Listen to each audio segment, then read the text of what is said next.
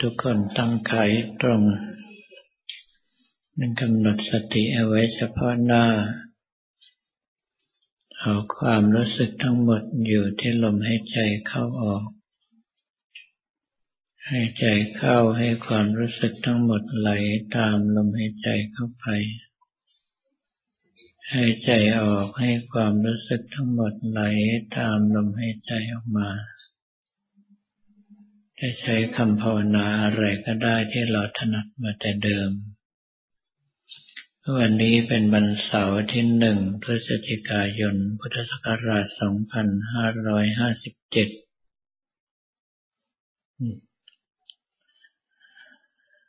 เมื่อครู่นี้ได้กล่าวถึงความไม่ค่อยจักแปรผันของโลหะทองคำ จนกระทั่งมีคำพังเพยว่าทองคำแท้ไม่กลัวไฟเผา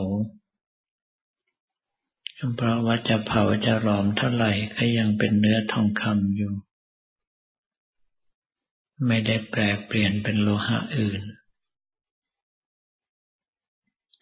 เพราะเราทั้งหลายที่เป็นนักปฏิบัติธรรมก็เช่นเดียวกัน ในเมื่อเราปฏิบัติธรรม คนอื่นเห็น ส่วนใหญ่ก็ต้องคิดว่าเราดีพวกเราทุกคนต้องถามตัวเองว่าการปฏิบัติของเราดีจริงแล้วหรือไม่คำว่าดีในที่นี้ก็คือดีด้วยศีลดีด้วยสมาธิดีด้วยปัญญา การดีด้วยศีลนั้นเรารักษาศีลอย่างจริงจังแค่ไหน เราไม่ละเมิดศีลด้วยตนเอง ไม่ยุยงส่งเสริมให้ผู้อื่นละเมิดศีลไม่ยินดีเมื่อเห็นผู้อื่นละเมิดศีลหรือเปล่า หรือว่าเรายังรักษาศีลได้แบบขาดตกบกพร่อง ไม่สามารถทำได้ครบถ้วน ไม่สามารถจะรักษาให้สมบูรณ์บริบูรณ์ได้ทั้งวัน โดยเฉพาะบางท่านตั้งใจรักษาศีลแปดแต่ทำได้ไม่ตลอด ถึงเวลาก็ใช้คำว่าขอลาศีลชั่วคราว เนื่องเพราะว่าศีลแปดไม่สามารถที่จะกินอาหารหลังเวลาเที่ยงไปแล้ว ใช้เวลาเนี่ยก็ใช้การลาศีลชั่วคราวเข้ามากินอาหารประมาณสิบห้ายี่สิบนาที แล้วก็รักษาศีลแปดต่อไป ถ้าทำลักษณะนี้ให้ระวัง ว่าจะเป็นการปรามาสพระรัตนตรัยและขณะเดียวกันก็เป็นศีลพัตตปรามาสก็คือรักษาศีลแบบลูกๆคำๆไม่จริงไม่จำ เพราะนั้นถ้าหากว่าของเราดีแท้จริงแท้ เป็นทองคำที่ทนต่อการพิสูจน์ของไฟหมายความว่าเราต้องรักษาศีลให้บริสุทธิ์บริบูรณ์ทุกสิกขาบท ไม่ยุยงส่งเสริมให้ผู้อื่นละเมิดศีล ไม่ยินดีเมื่อเห็นผู้อื่นละเมิดศีล มีความเข้าใจอย่างชัดเจนว่าเรารักษาศีลเพื่ออะไร เรารักษาศีลด้วยความเคารพในพระพุทธพระธรรมพระสงฆ์ เพราะว่าศีลเป็นของดีของวิเศษที่องค์สมเด็จพระสัมมาสัมพุทธเจ้ามอบให้เป็นสมบัติของเรา ศีลเป็นของดีของวิเศษที่ครูบาอาจารย์มอบให้เราไว้รักษาตัวทั้งชาตินี้และชาติหน้า ศีลจะเป็นบันไดให้เราก้าวล่วงจากกองทุกข์เข้าสู่พระนิพพาน ถ้าเรารักษาศีลบริสุทธิ์บริบูรณ์ มีความมุ่งมั่นและแน่วแน่เข้าใจต่อจุดหมายในการรักษาศีล อย่างนี้เราเรียกตนเองได้ว่าเป็นผู้มีความจริงแท้ในศีล สามารถพิสูจน์ได้ในที่ทุกสถานในการทุกเมื่อ ในเรื่องของสมาธิเราจะเข้าถึงความจริงแท้ได้อย่างไร เราก็ต้องสามารถก้าวข้ามอุปจารสมาธิไปสู่อัปปนาสมาธิ อัปปนาสมาธิที่เราเข้าถึงอย่างน้อยต้องเป็นปฐมฌานละเอียด จะได้มีกำลังในการตัดกิเลสได้ทั้งแต่ระดับพระโสดาบัน ถ้าต้องการตัดกิเลสมากกว่านั้น ก็ต้องเข้าถึงกำลังของฌานสี่ก็แปลว่าถ้าจะมีความจริงแท้ในสมาธิอย่างน้อยเราต้องทรงฌานสี่ได้ และไม่ใช่ทรงฌานเฉยๆ เราต้องมีความคล่องตัวในระดับจะเข้าฌานเมื่อไหร่ก็ได้ จะออกจากฌานเมื่อไหร่ก็ได้ สามารถเข้าฌานไปตามลำดับก็ได้ สามารถเข้าฌานสลับไปสลับมาก็ได้ สามารถที่จะเข้าฌานตามเวลาที่ตนเองต้องการก็ได้ ถ้าทำถึงระดับนี้จึงเรียกได้ว่าเรามีความจริงแท้ในสมาธิทำสมาธิเพราะเราเห็นคุณประโยชน์ว่า สมาธิมีกำลังในการดับกิเลสคือรักโลภโกรธหลงชั่วคราวทำให้สภาพจิตของเราผ่องใส สมาธิช่วยหนุนเสริมปัญญา เป็นกำลังในการที่ปัญญานำไปใช้ในการพินิจพิจารณา จนกระทั่งรู้เห็นตามสภาพความเป็นจริงของร่างกายนี้ของโลกนี้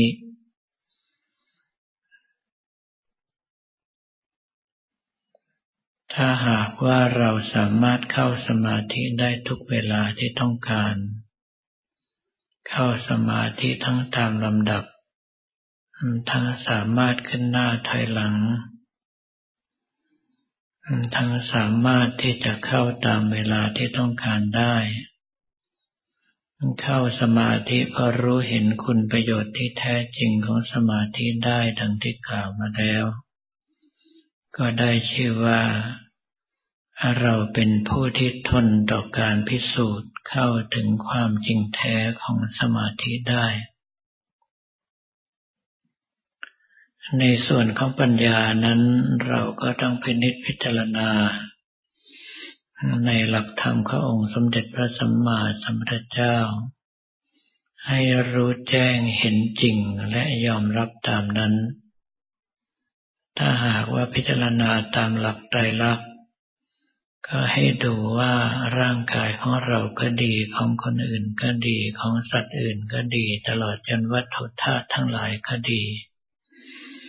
มีความไม่เที่ยงเป็นปกติ เกิดขึ้นในเบื้องต้นเปลี่ยนแปลงไปในท่ามกลางสลายตัวไปในที่สุด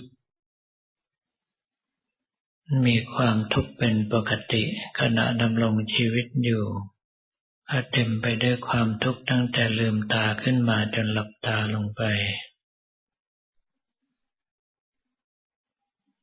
ท้ายสุดก็เห็นชัดว่าร่างกายนี้เป็นเพียงสมบัติของโลกที่เรายืมมาใช้ชั่วคราว